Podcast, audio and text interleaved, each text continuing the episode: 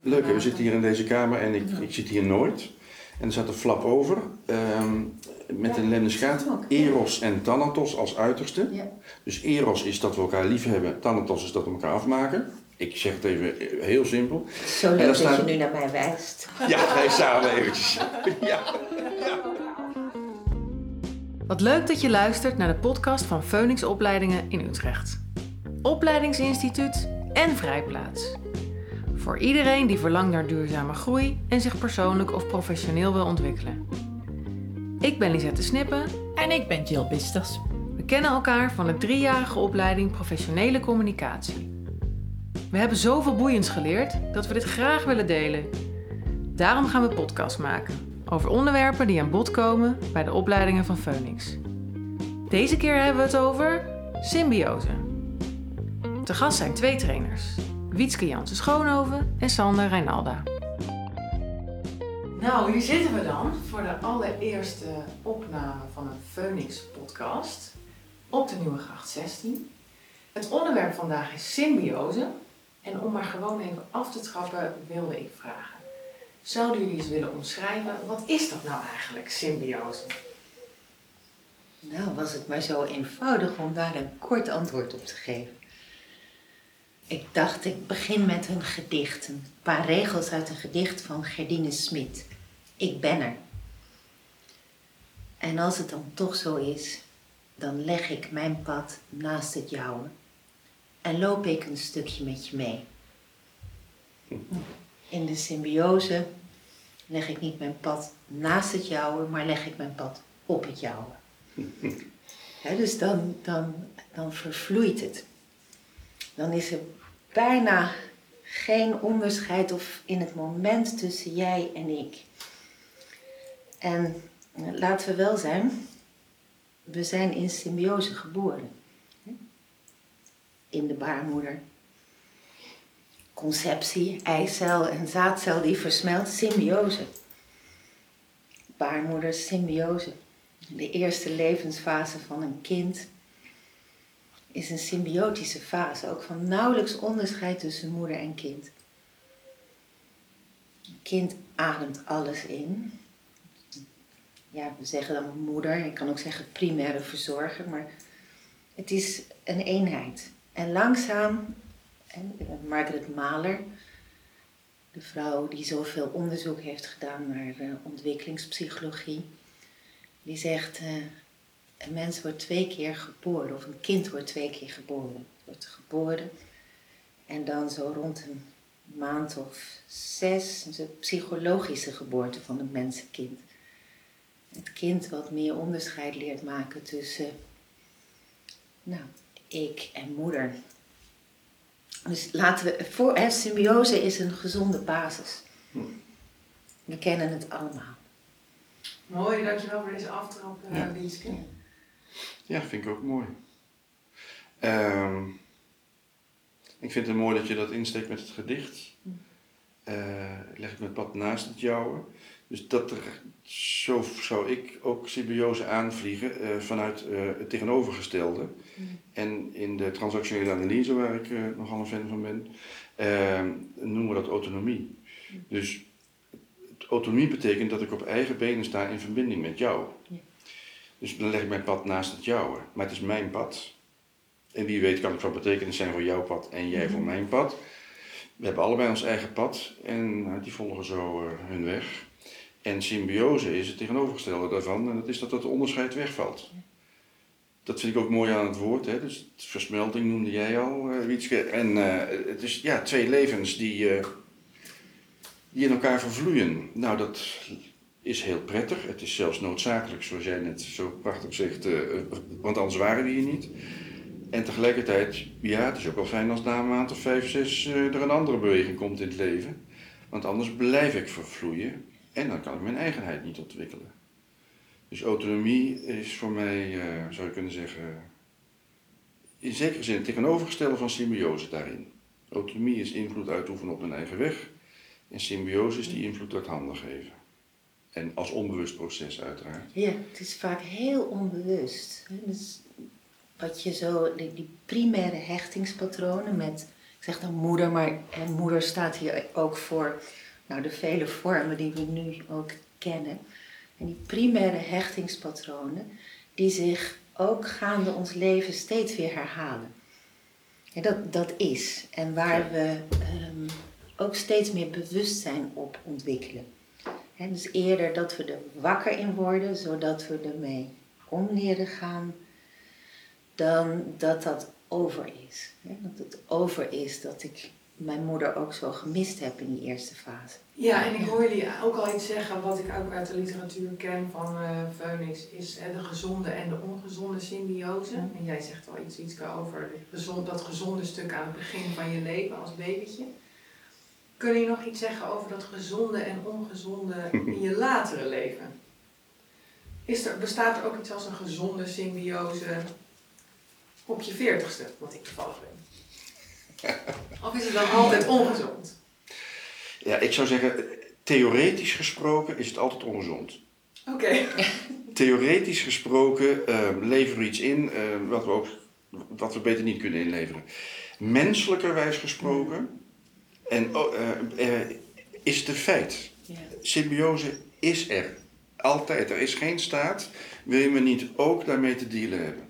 En dat is vanaf, nou, vanaf de conceptie, zoals je net al zei, tot de laatste ademtocht. Voor iedereen? Voor iedereen. Ik zou zeggen voor iedereen. Dus theoretisch, jonge jongen, wat een hoop werk hebben we te doen. En, uh, en wat een taak is dat. En tegelijkertijd zou ik ook zeggen, in het leven is het fijn om, ga ik eigenlijk hetzelfde zeggen wat jij net zei, Wietske, maar om er bewustzijn op te hebben, om ervoor open te staan. En er zijn er momenten dat we in symbiose leven en daar kunnen we heel gelukkig van zijn. Totdat we er ergens last van krijgen, omdat het onze ontwikkeling in de weg staat. Maar het is onvermijdelijk. Het is echt onvermijdelijk. En het zit hem in heel kleine dingen. Joosje, mijn vrouw, doet de was thuis. Ja. Ik doe weer andere dingen hoor, wil ik er meteen even aan toevoegen dat het niet. Tanden plakken, velden buiten Ja, ja. eh, en, en dat is op zichzelf symbiotisch, want ehm, waarom doe ik niet mijn gewas? Nou, dat is ook heel onpraktisch. Ja. En bovendien vindt Joosje er van dat ik alle kleuren in, bij elkaar gooi en zij dat niet wil. Dus er zijn belangen. Symbiose is er gewoon. Er is verstrengeling. Er is dat ik iets uit handen geef en dat zij dingen uit handen geeft. Anders kunnen we ook niet een leven lang met elkaar in één huis comfortabel leven. Het gaat niet. Ja. Theoretisch gesproken is het symbiose. Ja. Praktisch gesproken zou ik zeggen, what the heck. Ja, want ik hoorde zojuist ook al iets, het woord patronen viel even, hè? Ja, Eh, en en dan, dan denk ik inderdaad van, ja, zoals je dat nu zegt, dan op een gegeven moment dan lever je te veel van jezelf in of dan eh, loop je vast. Of dan, ja. Ja, als ik, als ik mag aanvullen, het is een dynamiek. Het is een, de polariteit is samen en apart. Dus het is ook steeds weer de reis van samen naar apart en van apart naar samen. En dus dat ik ook in de loop van mijn leven steeds meer in staat ben om jou te ontmoeten in contact met mezelf. Of moet ik het nou omdraaien? Mezelf te ontmoeten in contact met jou. De ander is ook de spiegel. En zeker in de partnerrelatie. Hè? Dus de, in jouw ogen ontmoet ik mezelf. Dus we hebben elkaar ook nodig. Ja. In het proces om daarin wakker te worden. Om de dynamiek van samen en apart beter te, te bewonen. Hè, zo doen we dat. En dus steeds weer ook vanuit, nou ik zou kunnen zeggen, bepaalde periodes van het leven wordt dat wij-gevoel heel sterk geroepen. Wij, in, natuurlijk in die eerste fase van ons leven, als we verliefd zijn, begin van een relatie. Het is ook heel helend hè, dat we precies dat in de ogen van de ander ontmoeten waarvan we denken, ja, met jou samen ben ik heel. Wiebe die gaf wel een keer Ja. aan tijdens de driejarige dat, eh, dat je zo verliefd kan worden op delen van eh, die je zelf buitengesloten hebt, die je zelf miskent in jezelf, en die je dan zo fantastisch kunt vinden bij de ander. Zo is het. Zo is het. En dat, want is dat dan een, een- zeg maar een voorbeeld van eh, hoe dat dan werkt? Ik zou het symbiose noemen, want dan ga ik bij jou iets halen Ja. waar ik zo'n behoefte aan heb. En wat ik inderdaad vergeten ben zelf of te ontwikkelen, of serieus te nemen, of te, me toe te eigenen. En het, daar word ik verliefd op jou, op dat stuk. En dat is ook meteen de bron van de teleurstelling later. Ja, van wat nou als Want uiteindelijk moet ik het toch zelf doen. Dus Ja. wat je anders niet geeft, en die gaat het echt niet een leven lang geven. Nee, in de verliefdheidsfase of in het begin gaat dat een tijdje goed. Ja, heerlijk. Maar er komt een moment, en dan ga je je ook wild ergeren aan dat wat je Zo is het. fantastisch moment. precies dat stuk. En, en moet je als het ware ook weer naar binnen reizen om jezelf daarin op te halen. Dus dat je bij de ander ziet wat je zelf moet leren. En dat kan in verliefdheid, maar dat kan ook in waar het zo schuurt met een ander. Het is ook een vorm van symbiose. Ja, Je kan het Ik niet uitstaan. ik zou echt uren door kunnen praten over hoe dit gebeurt in een partnerrelatie. Misschien moeten we dat ook gewoon nog een keer doen. Maar ik zou ook graag eh, jullie willen vragen van, jullie zijn eh, allebei trainers bij Phoenix. Ehm, misschien ook nog eh, coach of eh, eh, therapiepraktijk daarnaast, dat weet ik eigenlijk niet. Doen dat vooral ook. Ehm, maar ik zou ook graag willen weten, hoe werken jullie nou met dit thema, met symbiose, in de trainingszaal bij Phoenix of in je coachpraktijk? Hm. Leuk. Ja. Nou, ik, ik, mijn eerste reactie is op, op twee manieren. Het doet zich voor in de trainingszaal. Het doet zich voor in de opleiding. En dat, is vanaf, dat begint er bij het koffiezetapparaat trouwens. Mm. Dat begint bij de ontmoeting. Mm. Want ik ben een opleider. En dan kijk ik maar even naar jou bijvoorbeeld. Jij komt binnen als cursist. Dus er is een grote en er is een kleine. Dat roept het verleden op. Daar, dat, heeft, dat geeft al een dynamiek die jij kent van huis uit. En overigens bij mij ook. Die ik ken op een, vanuit de andere kant. Dus het is er meteen. En een van de manieren waarop we ermee werken is ons daar bewust van zijn. Als opleider. Met als taak dat jullie je daar gaandeweg de opleiding bewust van worden en je dingen in doen. Dus dat is al de eerste. Gewoon in het hier en nu gebeurt het. Ja. Jij gaat verwachtingsvol naar ons zitten kijken. Dat is helemaal oké. Jullie hebben het antwoord. voor Wij hebben het antwoord, hè? Nou, dat hebben we dus niet. En daar gaan we drie jaar over doen om dat duidelijk te maken. Dat het antwoord ergens anders ligt, namelijk bij jou, door deze patronen te gaan herkennen. Dus dat is een eerste manier en een heel belangrijk om ermee aan de slag te zijn. En dat vraagt van ons dat we weten dat deze mi- dynamiek er is. Niet meteen vandaag allemaal aan de oppervlakte hoeven te komen. Maar dat we daar, en die is bij jou weer anders dan bij jou, dan bij Piet of dan bij Klaas. En een tweede manier die ik ook heel belangrijk vind is theorie. Kennis daarover, gewoon vanuit de boekjes. Je had het net al over de literatuur. Eh, Dat is ook belangrijk. Dus symbiose ehm, als thema in het leven kennen. Weten wat autonomie is, zonder dat je precies weet hoe het voor jou is. Maar als concept, dat helpt volgens mij ook erg bij eh, eh, mezelf daarin ontdekken. En wat erin voor mij van betekenis is. Ja, dus die theoriekennis helpt ook om jezelf bewuster te maken. Ja, dat is wat jij net zei, Ja. Wietske. Bewustzijn, nou daar helpt theorie Ja. erg bij. Dat, dat zou inderdaad ook, eh, daar heb ik echt niet zoveel op aan te vullen. Dus dat, die theoretische concepten, dat je die wel kent om jezelf erin te leren kennen. En, eh, en wat, wat ik jullie net ook liet zien al aan het begin, hè, voordat ik ga zitten. Ik doe het ook heel veel in de directheid van de ontmoeting. Dus wat, waar mijn adem stokt. Of waar ik de schrik ook zo ken Ja. hier nu met jou. Dat zegt iets over mijn schrik en het stokken van mijn adem. Maar dan ga ik ook wel vanuit het waarnemen hoe dat is hier, ga ik bijvoorbeeld aan jou vragen van goh, ken je dat je ook zo kan schrikken? Dus dat ik mijn eigen lijf en mijn eigen adem en wat zich voordoet in de directheid van de ontmoeting, in de symbiose van de ontmoeting kan je ook zeggen, dat ik dat weer gebruik om vragen te stellen, om bewustzijn te roepen. Zowel bij mezelf als bij jou.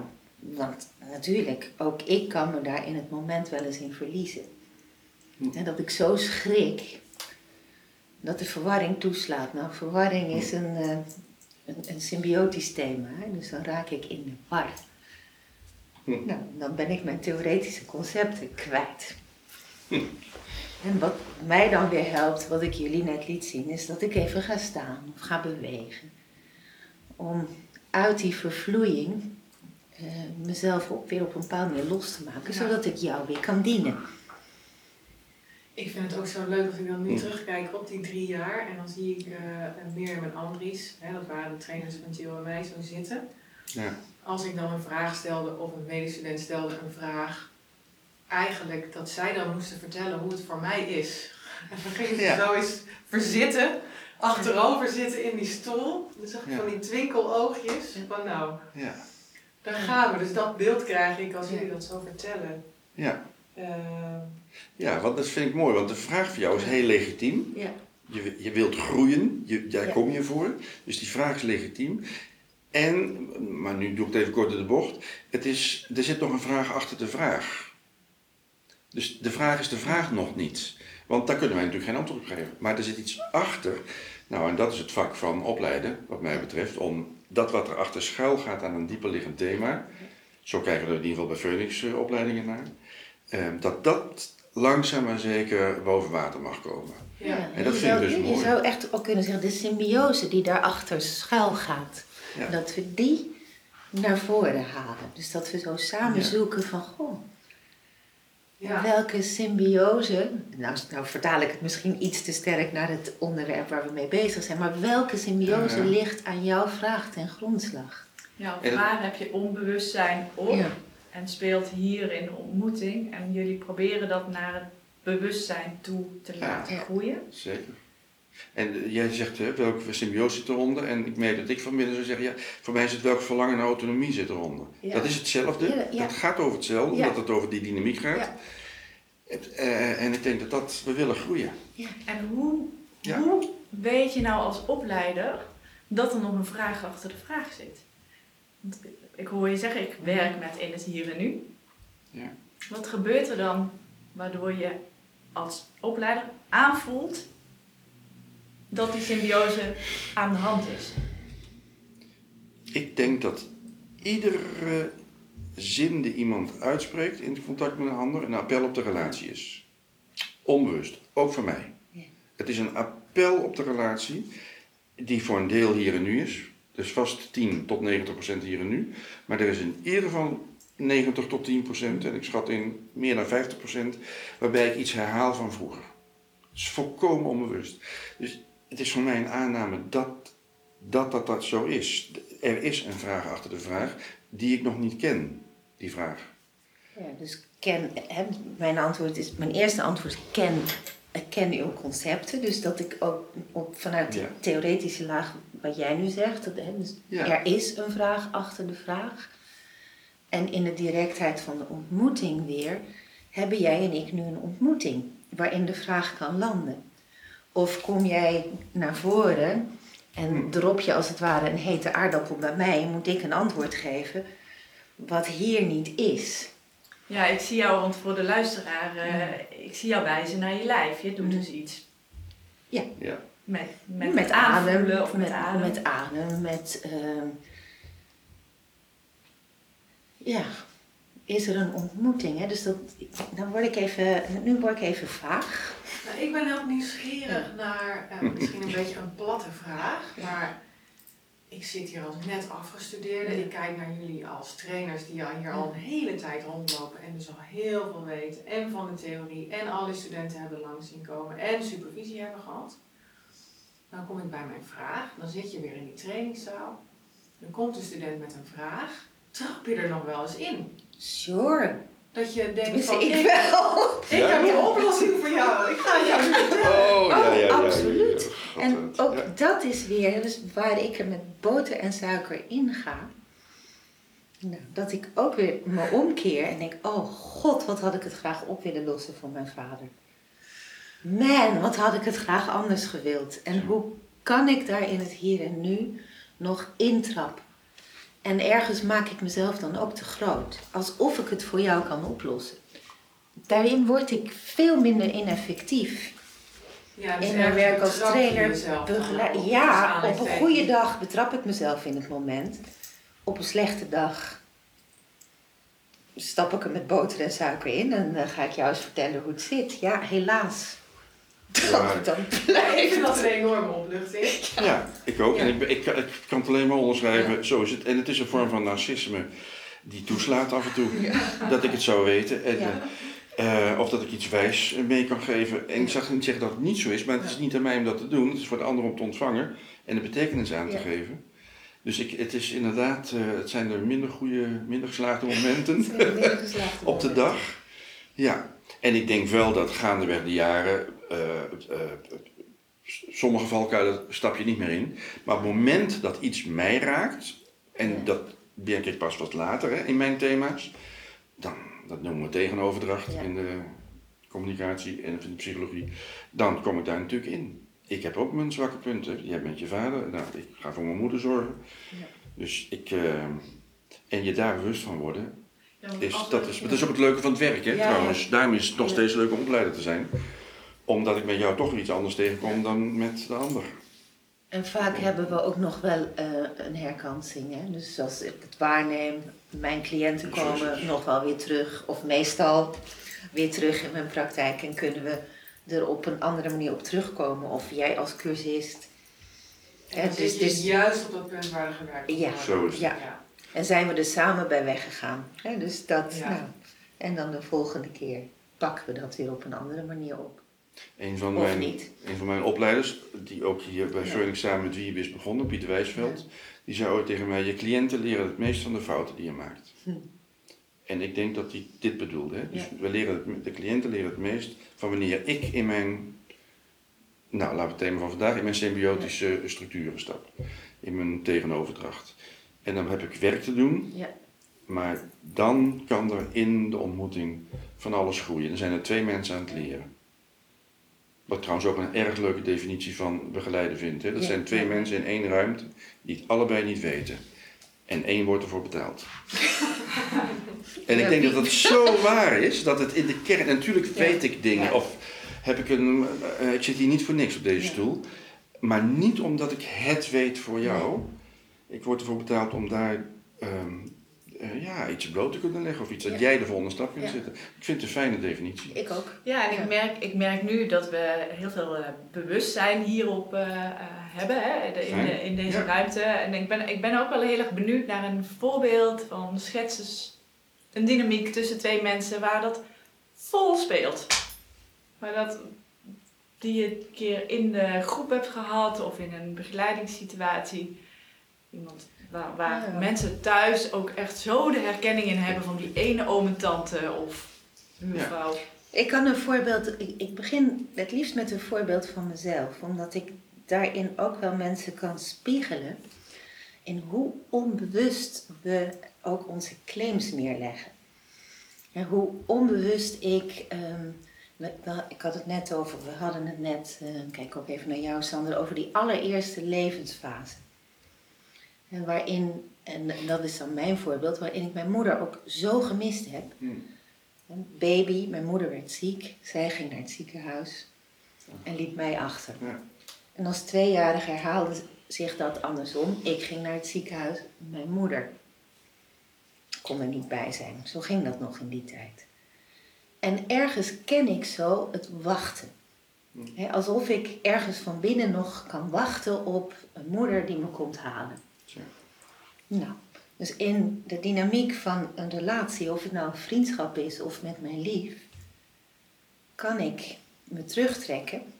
Zeker op momenten dat ik me gekwetst voel. Ik voel me toch gekwetst, ik trek me terug en ik wacht. Nou, ik heb er een tijd over gedaan, echt wel boven de 40, voordat ik erachter kwam dat ik daarmee een behoorlijke claim neerleg bij de ander. Dus ik voel me onschuldig in mijn wachten. Maar ja, je krijgt me niet meer. Ja. Ja, dus dan is de taak veel meer voor mij om tevoorschijn te komen met wat er dan zo pijnlijk is, of om uit te spreken, zodat jij en ik weer een kans hebben. Nou, dit is Ja. een, ook een voorbeeld wat zich in relaties heel veel herhaalt. Dus dat we onbewust een claim bij de ander neerleggen. Ja, want de ander, of het nou een vriendin is of jouw partner, die moet jou komen Die halen. moet mij komen, jij moet mij komen halen. Nou, in die dynamiek kunnen we een tijd muurvast zitten en elkaar ook verliezen. Ja, en als hij of zij dat niet doet, dan krijgt hij het verwijt van je komt me niet halen. Van, in ieder geval van binnen. Ja. En, en het terugtrekken, en dus daarin geef ik de ander ook geen kans meer. Nee. Nou, dit is een, een voorbeeld van hoe dat zich ook kan voordoen in relaties. Als het Ja. goed is, checking, zijn jullie al meteen aan het denken van hoe doe ik dat nou? Ja, zeker. It cost my mind. Cross your mind. Ja. Ja. Ja, het wachten ken ik ook. Ook wel eh, eh, eh, ergens het slachtofferschap. ja, hier speelt het drama die heel erg. Want Ja. ik als redder, ik kom jou wel halen. Ja. Nou, dat doe ik één keer, dat doe ik twee keer, dat doe ik honderd keer. Maar ergens stopt het, want jij mag ook wel eens een keer komen, zeg. En dan ga ik Ja. naar de aanklager en dan hebben we de drama drie Nou ja, en, en de tragiek is, dus dan ga ik naar de aanklager. Als jij me komt halen, doe je het net niet op de manier zoals ik het graag zou Ja. willen. Of ik had het eerder moeten doen. Of Ja. je had het eerder moeten doen. Dus het, en dan komt Ja. het ook niet goed. Nu word ik slachtoffer. Dus dan, dan rennen we rond in de drama-driehoek. Ja. Het is hoe dan ook een oneerlijke wedstrijd met een onbevredigend eindresultaat. Ja, en autonomieberovend. Hè, Ja. We doen allebei iets wat, we, wat niet goed voor ons is. Ja. Wat niet, en ook niet goed voor de relatie. Nee. En een heel andere vorm van symbiose, want je vroeg naar een Ja. voorbeeld, is eh, een echtpaar of stellen die voortdurend ruzie maken. Ja. Die voortdurend elkaar eh, afkatten en afkappen en eh, met de grond gelijk maken. En dat is ook symbiose. Diepe symbiose. En dat in, de transactionele analyse noemen we dat competitieve symbiose. Dus het echt voortdurend in de strijd wie is of de baas, of wie is het zieligst, wie heeft het meeste recht op de steun van de ander. En dat is ook echt een symbiose Ja. die ehm, kwaliteit van het leven eh, afneemt. Om maar lelijk te zeggen. En als je dan eh, zo'n ruzie in stel eh, voor je neus krijgt, ja, waar zou- ga je dan eens beginnen? Want er zit natuurlijk van alles onder. We gaan terug naar de hechtingspatronen van, eh, van het prille begin. Ja. ja, afhankelijk van degene die tegenover je zit. Dus, ik- maar ik vind het wel een goede vraag, wat levert dit op? En doe ik het even heel kort door de bocht. Hè? Wat is Helpt het? Wat is het? Ja, hoe is het? En dan zegt iemand, nou nee, ik vind het vreselijk. Ja. Je doet het. En je doet het niet voor niks. Ja. Even vanuit de NLP gezien, er is een positieve intentie in wat we doen. Dat geloof ik echt. Dat is, we, Ja. dat- we- we streven iets na. We doen het op een ongelukkige manier. Het komt Ja. er rottig mijn strot uit. Het, het, maar ik beoog iets Ja. te pakken. En dat doe ik op, op spelmatige manier. Zo noemen we het in de TA. eh, Spelmatig. Dus dat vind ik wel een goede vraag. Wat, wat, wat is je verlangen? Wat, wat, je, jullie doen nu dit met z'n tweetjes. Wat zou je willen, durven, als, wat zou je doen als je, als je het durfde, als je het waagde, als je het mag van jezelf? En daar zit een verlangen onder. Nou, dat vind ik wel een ingang. Ja, En dit is samen kort door de bocht hoor. Dat Ja. is, daar is soms wel wat eh, cultiveerwerk, hoe het, eh, ontginning voor nodig. Om, om dit toegankelijk te krijgen. Maar er zit iets onder, die vraag achter de, in dit geval achter de klacht, eh, wat de moeite waard is. Het is wel symbioos, want ik heb jou natuurlijk nodig om het af te zetten. Ja. Ja, en het heeft ook iets van, het, je, kan, je kan eeuwig ruzie blijven maken. Zeker, en dat doen mensen ook. Hè? En in het symbiotische patroon noemen we dat ook wel fusie of ruzie. Ja. Ja, dus ergens een diepe angst voor eigenheid. Dus wat gebeurt er als ik de ander kwijtraak en op eigen benen kom te staan? Dus dat, dat roept in dat symbiotische patroon vaak ook heel veel schuld en ongemak. Ja, Dus die, die, die eenzaamheid, die verlatenheid, om dat als het ware te herbergen in jezelf. Nee, word ook meteen bang. Ja, die, die angst, die existentiële angst om op eigen benen te Ja. staan en mag ik er dan nog wel zijn? Ja, dus fusie of ruzie, het is of aan elkaar vastklampen en vanuit daar weer de, dat je dan geen adem meer krijgt en vanuit daar ga je ruzie maken. En, en je blijft in hetzelfde patroon van symbiose. Ja, Want ruzie is ook een vorm van bij elkaar blijven. ja. Hè, Dus in, in een scheidingsproces, als mensen ook zo blijven vechten, dat is net zo goed een symbiotisch patroon. Dus dan, dan zitten ze nog aan elkaar vast. En daarin eh, komt die autonomie, die eigenheid, hè, dus autonomie zoals jij ook regelmatig noemt, komt dan te weinig eh, ja, uit de verf. Terwijl het verlangen er natuurlijk wel is. Zeker. Ja. Maar ook zo vraagt dat je die, die diepe angst in jezelf leert. Ja. Nou, dragen, Ja. langs ademt en mee bent. En daar zit dan weer de beweging naar autonomie. Als je dat van jezelf kunt vastpakken. Leuk, hè? we zitten hier in deze kamer en ik, ik zit hier nooit. En er staat een flap over, ehm, met Ja, een lemniscaat, ook, ja. Eros en Thanatos als uiterste. Ja. Dus Eros is dat we elkaar lief hebben, Thanatos is dat we elkaar afmaken. Ik zeg het even eh, heel simpel. Zo En daar dat staat- je nu naar mij wijst. Ja, nee, samen eventjes. Ja, Hè, want Eros is, eh, eh, dat is, dat is de, de, de, de lust om te leven. En nou, Eros is de doodsdrift, zou ik maar zeggen. Dat komt natuurlijk bij Freud vandaan. En daar staat een woord boven met een pijl. En dat komt uit de transactionele analyse. Physis is de, de, dat mensen willen groeien. Dat mensen willen ontwikkelen. En daar hebben we Eros en Thanatos voor nodig. Dus we hebben de, de autonomie en de symbiose. We hebben het elkaar bespringen en het ruzie maken. De fusie en de eh, ruzie. Hebben we nodig op een bepaalde manier om iets tot leven te kunnen brengen. Physis. Ik vind dat wel mooi in dit thema. Dat, dus ik zou niet echt een oordeel dat hebben. vind ik wel mooi. Je blijft dat ook zo noemen. Hè? We willen groeien. We willen groeien, En, ontwikkelen. en groeien betekent ook, dus de andere kant van autonomie is eh, schaamte, existentiële Ja. angst. Dus hoe meer we in staat zijn om die schaamte en die existentiële angst in onszelf ook te ontmoeten, aan te kijken, te dragen, hoe meer autonomie er komt.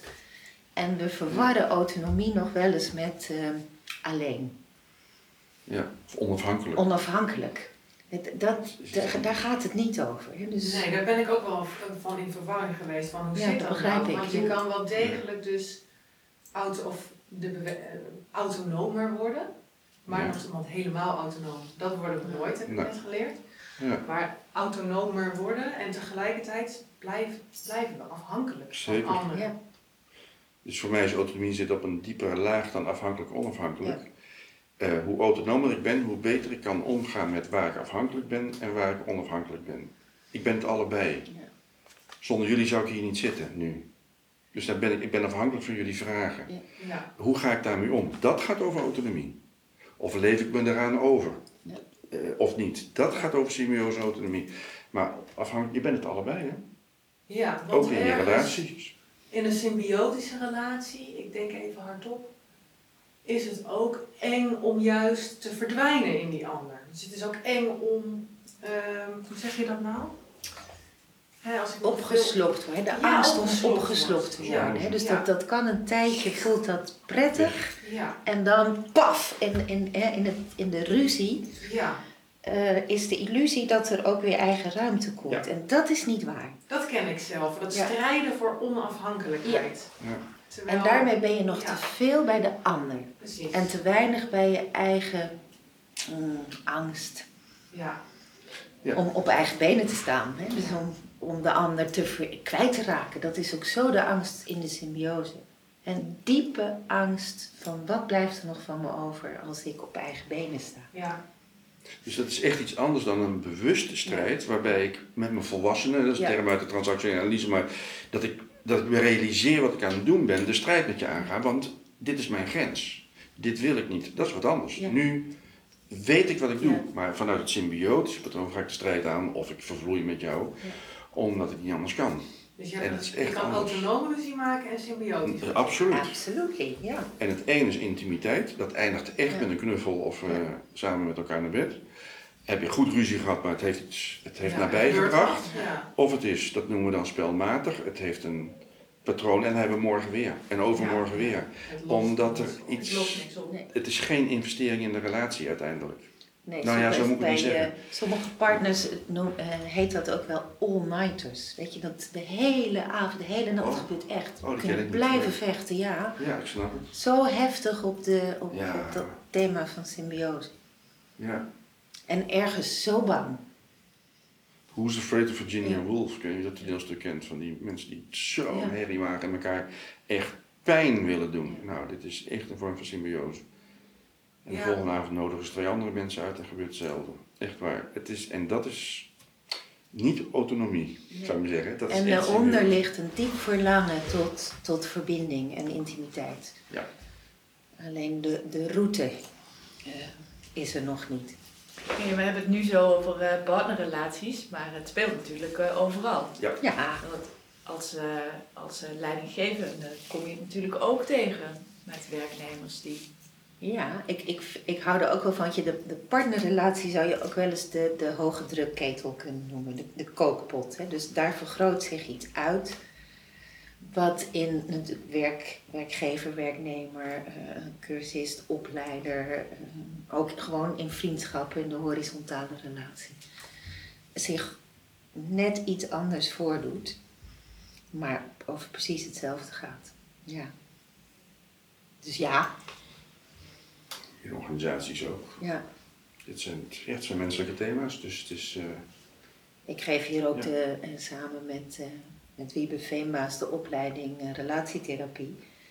En daar zitten ook mensen die, die stukken uitwerken die gaan over de, nou, de werkrelatie. Ja. Ja, symbiose. symbiose. En daar verliezen we iets in onszelf. Ja, dus het, is, het komt eh, achter het stuur op de, in, de, in de auto ook voor. Het is, Ja. het, is, Ja. het is een thema van het leven. Het is, eh, en wel een mooi thema.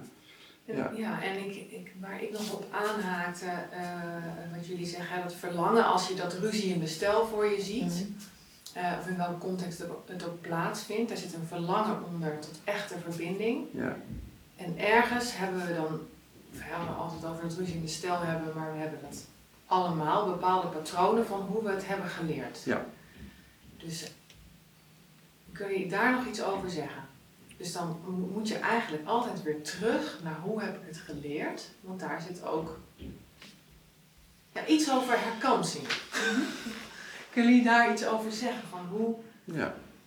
kom je dan weer bij het verlangen en hoe leer je ook om dat op een meer autonome manier Nou, het zijn twee manieren zou ik zeggen, grofweg weer. Dus de, eh, in, eh, ik zal geen TA-jargon gebruiken. Ehm, natuurlijk kun je terug naar het verleden, dat is nuttig. Om te kijken hoe heb ik dat, hoe deden papa en mama dat? Hoe heb ik me met wat jij net stelde over met je vader, maar ook met je moeder, hoe, hoe is dat gegaan?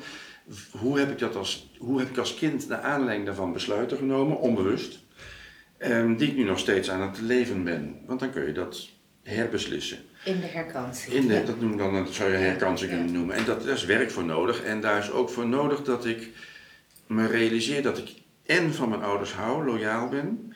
En dat het goed is om te kijken wat niet goed voor mij is geweest. En dat is nogal een klus. Want het zijn wel mijn vader en mijn moeder. Dus kom er niet aan. Nou, dat is een heel proces.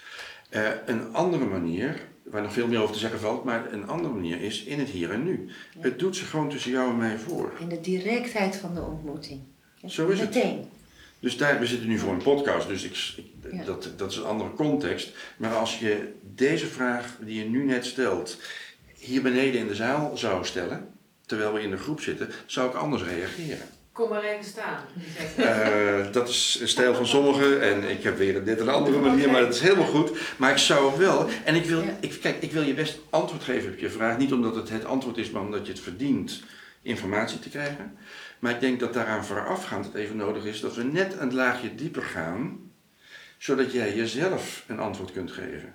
Ja, precies. Want anders dan besteed ik het alweer uit. Ja, en dan zitten we dus in de symbiose. Ja. Dus op zichzelf dat benoemen, Ja. wat, wat doe je nu met mij? En het is helemaal oké dat je het doet, maar wat doe je met mij? Ehm, wat van betekenis is voor de vraag die je stelt, of voor het thema wat. Dus dat vind ik een mooi. Dan hoef ik helemaal niet terug naar vroeger. Dat kan altijd nog. Dus je kunt het en in het hier en nu, in het sociale verkeer, kun je het oppakken. En je kunt kijken naar in de historie. En dat is allebei zinvol. En ik denk dat het trouwens niet of-of is. Nee. En, Maar, en, nou ja, de ene keer zo en dan, ja. Ja, en dat vind ik wel mooi. Ja. En ik denk wat jij er straks echt prachtig beeldend aangaf, nog een andere manier is, wat roept het bij mij op? Wat jij de vraag. Ik krijg, ik krijg het benauwd van je vraag. Oh, dan moet ik de oplossing geven. Nou, dan kan ik morgen in supervisie eh, mijn werk in doen, maar ik kan ook denken, wat maakt dat de redder in mij komt? Ja. Zou jij je als slachtoffer opstellen? En zal ik dat eens, dus dan gebruik ik mijn lijf of mijn gewaarzijn als informatiebron, niet om gelijk te hebben of zo, maar om Ja. te kijken, dat ik dit ervaar, wat zegt dat over wat er bij jou speelt? Precies. En ik moet mijn eigen ding ook uitzoeken, maar daar betaal jij mij niet voor. Dat doe ik volgende week Ja. ergens anders. Ja.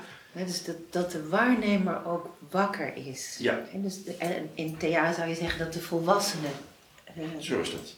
meekomt. Dus wat Ja. doet zich voor in het hier en nu? Dus, En ik, ik hou ook van de zin van, eh, die gebruik ik hier ook wel vaker, Kierkegaard. Hè? Het leven moet voorwaarts geleefd worden ja. en achterwaarts begrepen. Dus dat het nou, ook altijd weer die primaire patronen van hechting, eh, dat die Ja. altijd weer meespelen. Maar dat dat niet altijd de enige route is in het hier en nu van het contact om ermee te werken. We hebben nog zo'n minuut of tien. Dus, ehm, Nou, mag, mag ik dan nog één ding zeggen? Zo, Nou, dat, eh, ja? ja, want jullie hebben nu nog ruimte ook om te zeggen van nou, wat we nou echt nog gemist hebben. Oké, ga ik ook even. ja, dat is niet dan niet mijn reactie, maar het, het, het- jij noemde daar straks de gezonde of de ongezonde symbiose. Oh, ja. hè? En eh, ik, ik snap de vraag, en het wordt ook wel functioneel, niet functioneel genoemd. Of, en ehm, het, het, het, het geeft zo'n kwalificatie. Dus ik, ik, ik hecht wel aan dat symbiose van de mens is. Ja. Dus dat het niet gaat over goed en fout. Het is. Het is. Ehm, als het fout is, dan moeten we aan de slag om het niet meer te hebben of zo. En dat. dat dus Nee, ik snap dus wel dat we moeten wel groeien. We Het is moeten, de polariteit van samen en apart. Het is een en Hoe je daarin polariteit. beweegt. Ja. de groei die daarin zit. Ja, er zit Ja. groei in dat ik er oog voor kan hebben. Niet als ik, de groei stopt als ik het ga van mezelf ga veroordelen. En dat snap ik wel. Maar dat, daar zit, op zichzelf is dat zelfs al heeft iets symbiotisch of iets miskennends, kan ik beter zeggen. Terwijl autonomie betekent dat ik het omarm en uitzoek, onderzoek, eh, een stap erin zet. En dat ik jou daarbij ook nodig heb. Ja, ja. dat, dat ik Zo is dat. de ogen van de ander ook nodig heb. Jij, jij kunt mijn blinde vlekken voor een deel zien. Wat ik zelf niet kan zien. En kan ik me daarvoor openstellen. Eh, en dat vraagt iets voor de kwaliteit van jouw communicatie. Of ik dat kan horen of niet als jij dat ziet. Eh, en daar kunnen we in leren. Nou ja, we- en we leren ook in waar we eh, steeds weer vastlopen in dezelfde loops. Dus daarin zit ook de herkansing. Dat is natuurlijk ook weer het mooie van de partnerrelatie. Ja. Dat je jarenlang kunt oefenen met iemand die niet zo snel wegloopt. En waarin wel elke keer die, dat, die roep zit om wakker te worden in hoe je dat nu doet. ja. Dus dat je ook nog een tijdje blinde vlekken leeft. Dat is niet anders. Nee, Het is dat is niet wel het, anders. mag, het heeft ook wat tijd van leven nodig. Ja. Het, we, we moeten ook wat ouder zijn om de stukken in onszelf waar we op de overleving bij weg zijn gegaan, om die beter te leren kennen, om die weer aan te nemen en te integreren. ja, en het heeft ook iets heel moois dat het dus ook nooit af is. Nee. Ik vind het ook wel geruststellend. Ja. Ja. Stel je voor dat we ooit de perfectie bereiken. Ja. Nou, dan eh, Ja. is er weinig zeur aan nog. Nou, het, het vraagt ook mildheid. Ja. Hè, ook voor hoe je dat doet, hoe ik dat doe.